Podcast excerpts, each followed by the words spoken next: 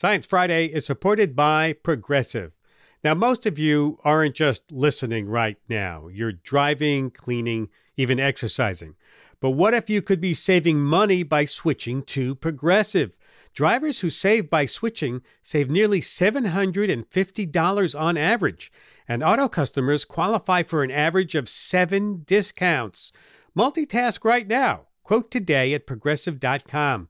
Progressive Casualty Insurance Company and affiliates. National average 12 month savings of $744 by new customers surveyed who saved with Progressive between June 2022 and May 2023. Potential savings will vary, discounts not available in all states and situations. WNYC Studios is supported by the Natural Resources Defense Council.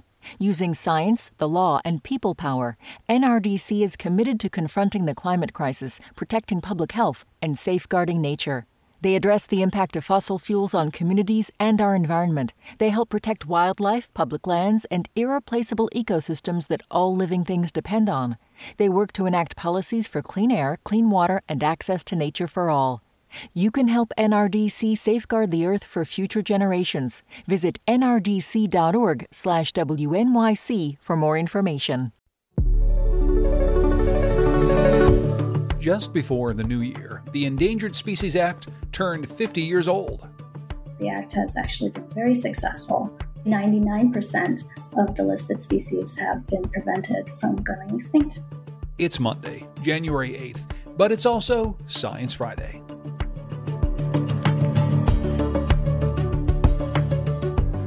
I'm John Dankosky. In 1973, Congress passed the Endangered Species Act to save plants and animals from the brink of extinction. It's been revered as one of the most important environmental policies in U.S. history, and it might have even helped to save some of your favorite critters like humpback whales, bald eagles, manatees, grizzly bears, or even Hawaiian land snails. So we're going to look back today at 50 years of the ESA. Here's Ira Flatow.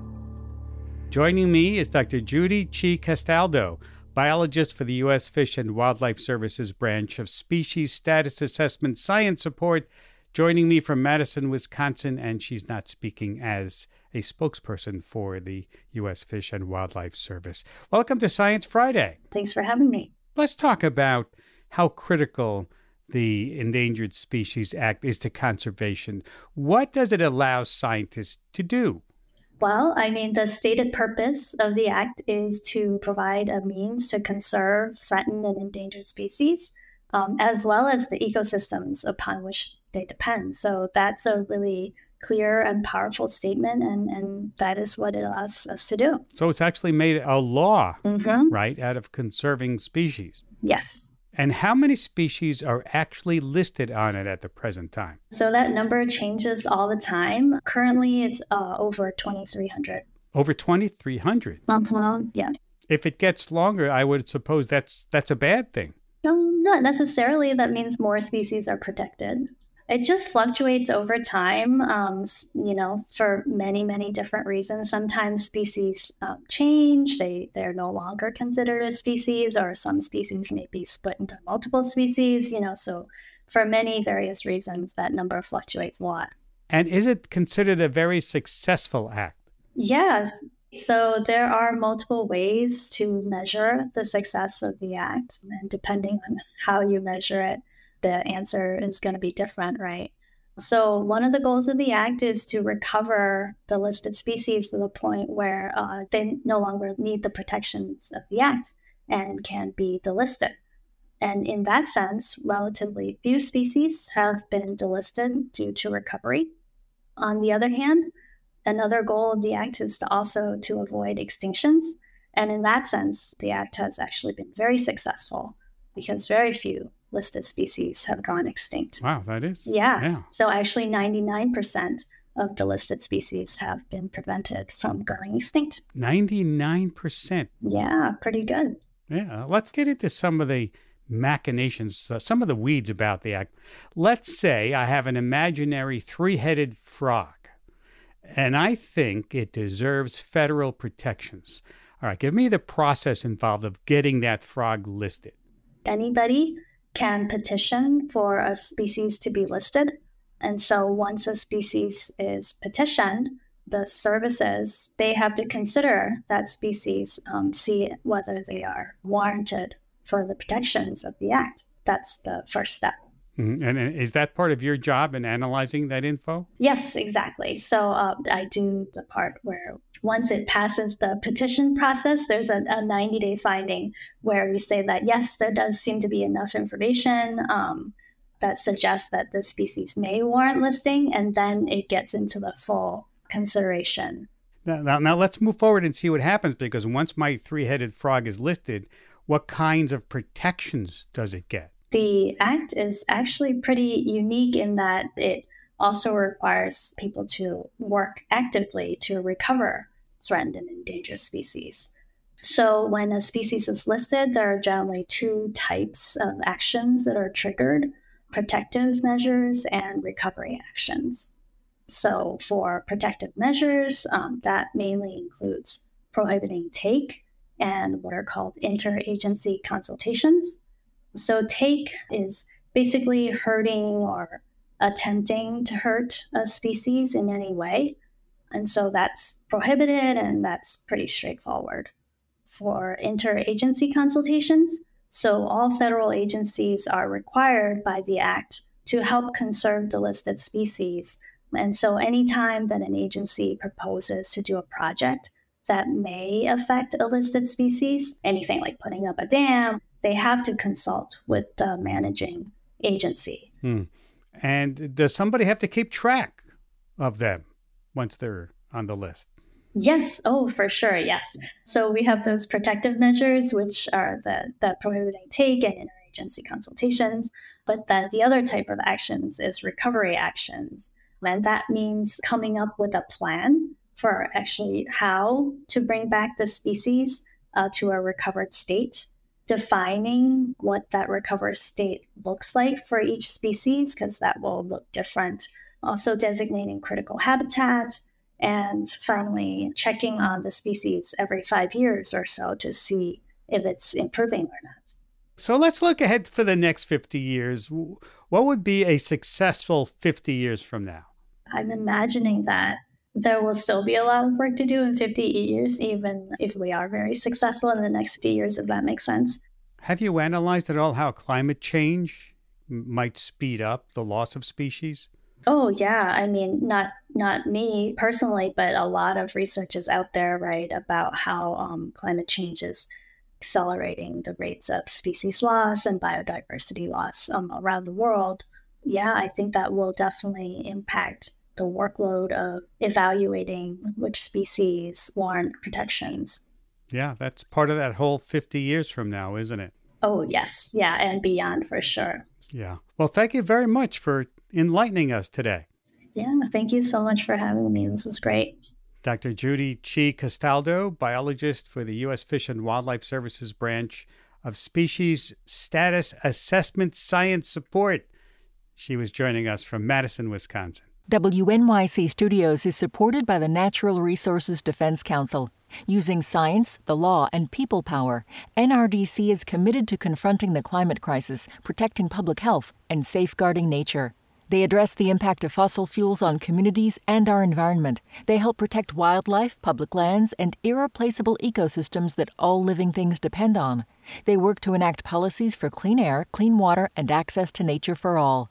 You can help NRDC safeguard the earth for future generations. Visit nrdc.org/wnyc for more information.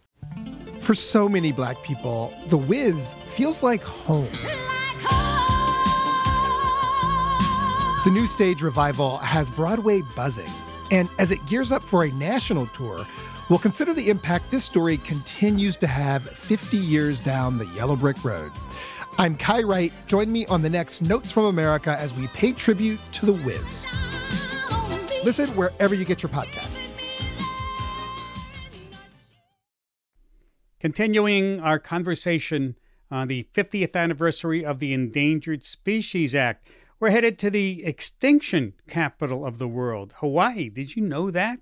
To meet kahuli, also called Hawaiian land snails. These snails have beautiful stripy cone shaped shells and they come in an array of colors.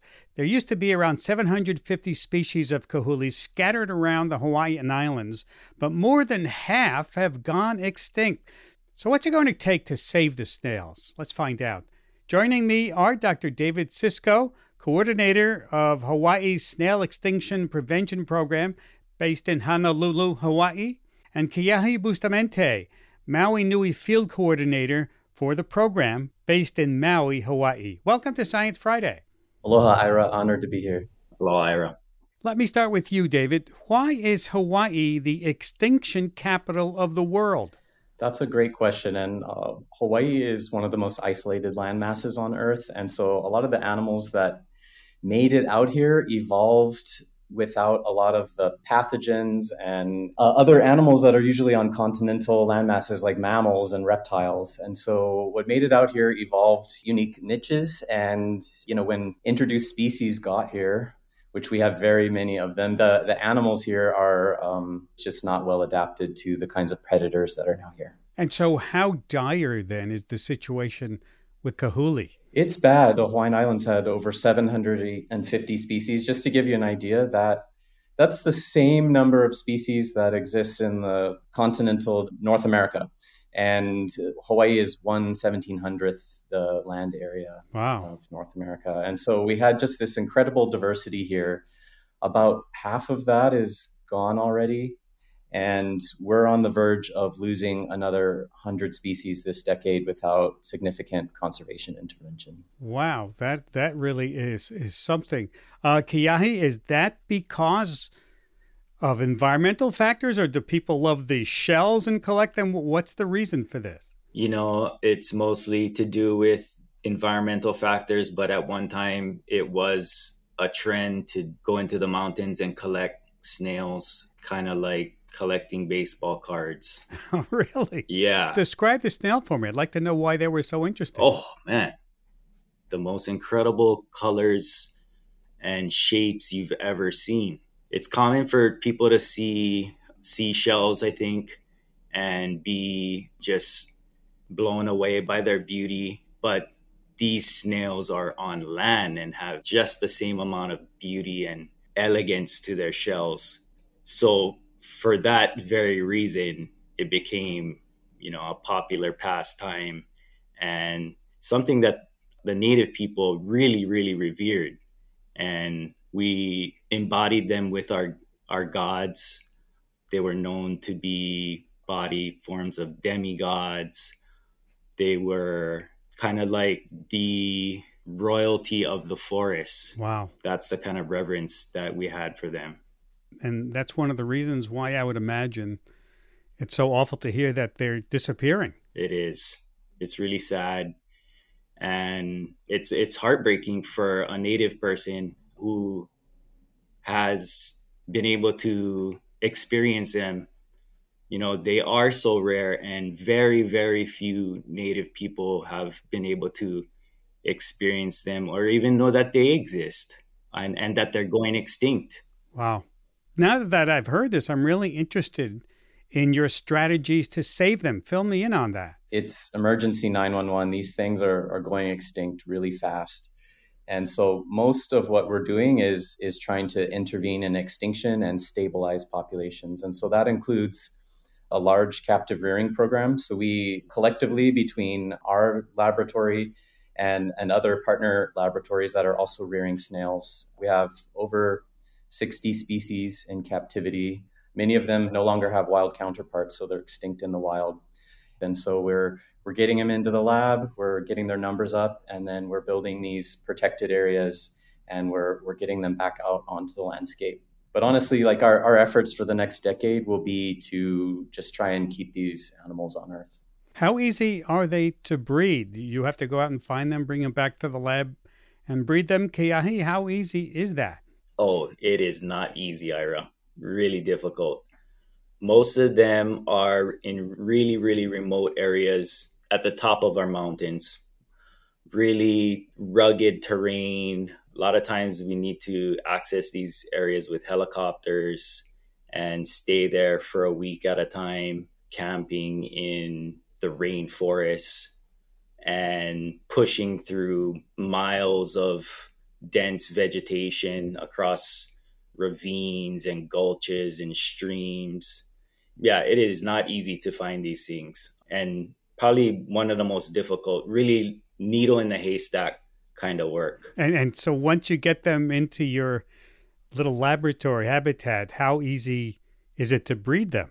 Many of the species we're working with have really bizarre life histories. So they they can live close to 20 years. They take five years to reach maturity. And once they're mature, they, they usually only give birth to one to, to seven offspring per year. So that's much different than a common garden snail, which you know can lay thousands of eggs over its short lifespan. So many of the snails are like dealing with a long-lived bird or mammal, and the laboratory is it's kind of like an emergency room. You you walk in and all the animals are in um, environmental chambers, which are mimicking the conditions in the wild, which are usually upper elevation areas that are cooler and more humid. So it really feels like an ER, and you know it's a it's a decades long commitment to getting these animals through to a, a, point where we could put them back into the wild. That that's amazing. So I, I'd ask then, given all these difficulties, how well are your strategies working here for saving them and getting them back in the wild? Well, our, our strategies are working really well for the species that that we're we're bringing in for the most part. The problem is the the logistics of scaling up. I mean, we we've got hundred species across five islands that are going extinct, and we're a really small team. It's not just happening in one area, on one island, on one forest reserve. It's across private and public lands. We have the tools and the techniques to do what we need to do, but it's the capacity issue that's the problem. So you're not really trying to get the snails off the endangered species list. You just you you, you want to just keep them around, right? Yeah, we're we're trying to keep them on Earth at this point, and I I don't think that they will be recovered in my lifetime for sure. I think this will be like a multi generational tag team effort. We've been talking about 50 years of the Endangered Species Act. How does the act affect your work? There are 44 species listed on the U.S. Endangered Species Act, 44 species of snail. About 13 or 14 of those are are still extant, so still around. There's many species that are not listed that are extinct in the wild or will be very, very soon that are not even listed. But the U.S. Endangered Species Act has been crucial for snail conservation. Uh, you know, many of the species we have in captivity are around because of the funding that we receive from the U.S. Fish and Wildlife Service, and part of that comes from the U.S. Endangered Species Act. And so, without without the funding, we couldn't do what we do. Now, I know that the governor of Hawaii proclaimed last year, 2023, as the year of Kahuli. What was that like, Keahi? How did that affect things and people? Well, it definitely brought more attention just to the public people were exposed to the snails that maybe wouldn't have without it being the year the kahuli. It also brought some recognition to some of the endemic snails on each island where people were able to vote for the snail that they wanted to be representing their island. So now there's a state snail for each island. So I was really pleased that be around for something like that. And hopefully we'll see more years of the Kahuli to come. Yeah. Well, I want to thank you for, for both of you for what you're doing. And thank you for taking time to be with us today. And good luck to you in the future. Thank you, Ira. Thank you, Ira. Mahalo. Dr. David Sischo, coordinator of the Hawaii Snail Extinction Prevention Program based in Honolulu, and Keahi Bustamente, Maui Nui Field Coordinator for the program based in Maui, Hawaii. To see photos of these beautiful snails, and I mean they are really gorgeous, visit sciencefriday.com slash endangered. Coming up on our next episode, we're going to continue our conversation about the Endangered Species Act, and we'll talk with scientists who are trying to save at risk orchids and also one of the most endangered species in the country, the red wolf. Thanks so much for joining us. I'm John Dankosky. Talk to you soon.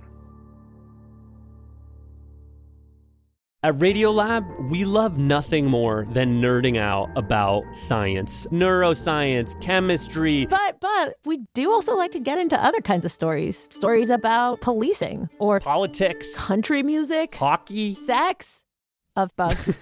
Regardless of whether we're looking at science or not science, we bring a rigorous curiosity to get you the answers. and hopefully make you see the world anew. Radiolab, adventures on the edge of what we think we know. Wherever you get your podcasts.